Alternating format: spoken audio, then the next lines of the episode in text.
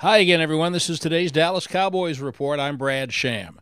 Just before Thanksgiving, the plan for the Cowboys was to win the four games in the stretch leading up to the Philadelphia visit December 10th, while the Eagles lost two out of three. But that hasn't happened because the Eagles have won the first two of their games in that stretch.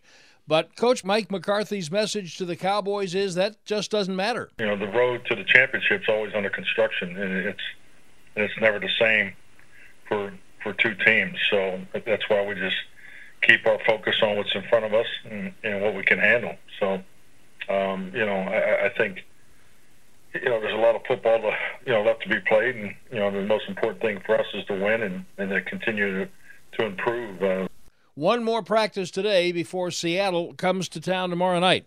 That's today's Cowboys report. I'm Brad Sham.